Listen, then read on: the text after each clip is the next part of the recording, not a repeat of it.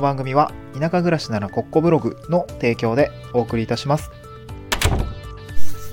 はい。おはようございます。東京から島に家族で移住して、ライターやブログ運営をしたり、古民家を直したりしている小場旦那です。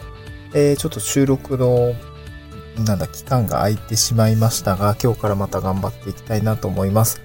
えー、っと、この1週間ぐらいですね、なんか気づけば多分1週間ぐらい空いてちゃった、空いていたんじゃないかなと思うんですけど、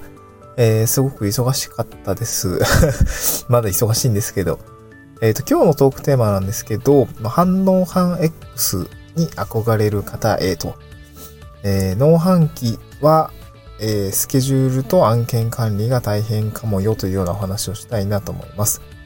えっ、と、まあ、地方に移住をして、まあ、農業とかね、農的な暮らしを、に関わりたいとか、なんかそういった方、あ結構多いかなと思います。で、僕自身も別にそういうつもりはなかったんですけど、やっぱり知人にですね、あの、農家さんがいたりとかしますので、結構まあ自然とそういったところで、えー、まあお仕事したりとか、まあお手伝いですよね、基本的には。まあ、えー、相互扶助じゃないんですけど、助け合いの中で、えー、僕たちは生活が回っておりますので、まあ僕もね、普段お裾分けをいただいたりとか、毎週ね、加工品を作ったりとか、えー、僕は、あの、まあ、あの、木を切ったりとか、本当に一次産業のあの、まあ、いい経験として僕はすごくね、えー、価値ある経験をさせていただいているお友達がいるんですけども、まあ、その方ほぼほぼ、まあ、今、えー、の、まあ、一次産業ですね、を中心に生計を立てられていらっしゃいます。まあ、もちろんそれだけじゃないんですけど、まあ、そんな中で、えー、自分自身もですね、二人三脚でやっているっていう中で、この農飯期という存在についてですね、まあ今移住2年目なんですけども、1年目感じたことよりも、え2年目になってからの方がめちゃ大変だなって思ったことが増えたので、今日はそんなお話をしたいなと思います。えー、農飯期の何が大変なのかというところをですね、えー、あの、スケジュール管理っていうところと、あと案件管理っていうところ、これは反応反 X に近い部類の方に限定されるお話かもしれないですまあ、基本的に農家さんは、あの、めっちゃ農飯期忙しいんですけどね。あの、そういったところをですね、ご紹介したいなと思います。まあ、まずスケジュール管理が大変ですっていうところなんですけど、えー、淡路島の場合は、そうですね、秋、やっぱ、あのー、特に米やられてる方は結構、あの、なんかせ、あのお、お友達の場合もそうなんですけど、やっぱ大変ですね。あの、まあ、想像に難くないと思うんですけども、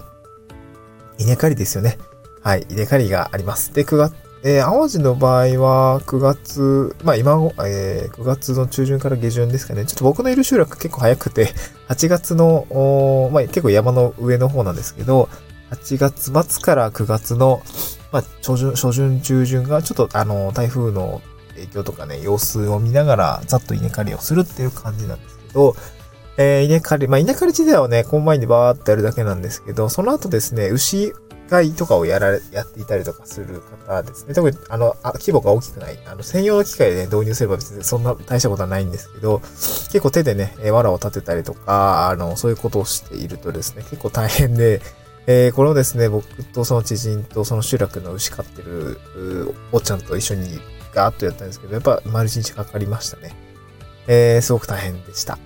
で、まあ、米作りしていると、まあ、こういう、まあ、藁の、まあ、収穫自体もそうですし、手刈りはさすがにもうないと思うんですけど、あの、そういうことがあったりとか、あと米自体もね、えー、運んだりとかって結構大変ですので、まあえー、お手伝いをしたりとか、あと藁ですね、えー、の、まあ、使い道に、まあ、牛飼ってる人とかは、あの、手がまあ必要っていうところですね。こういうところがあります。で、もちろんですね、この9月後半から10月、11月、12月にかけては、えー、淡島の場合はですね、レタスだったり白菜、まあ、冬野菜ですね。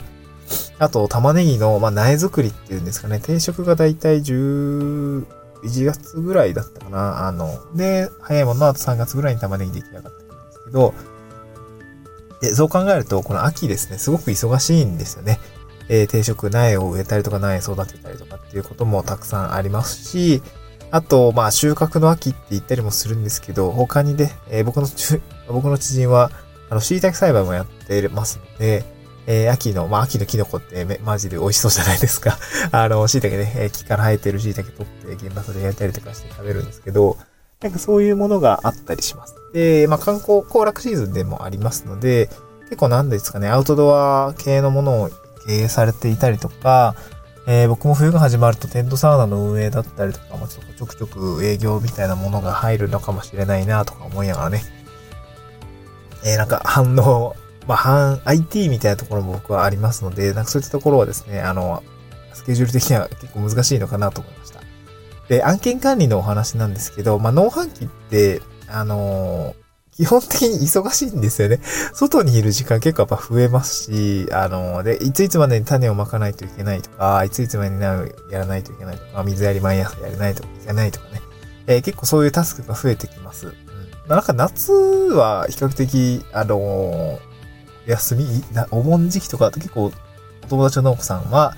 えー、まあ別にキュウリとかやってるわけじゃないんで、えー、っと、夏野菜ですね、やってるわけじゃないんで、えー、割と僕は手が空いてますよっていうのはスケジュール感なんですけど、この秋はですね、まあ逆でめっちゃ忙しいっていうことを言ってました。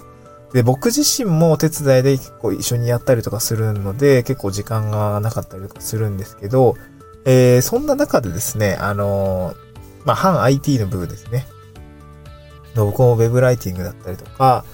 えー、法人向けの治療政策代行みたいなお仕事をいただくことがあるんですけど、あのこのね、えー、案件どれくらい受けたらいいのかっていうところはですね、結構やっぱ難しいですね。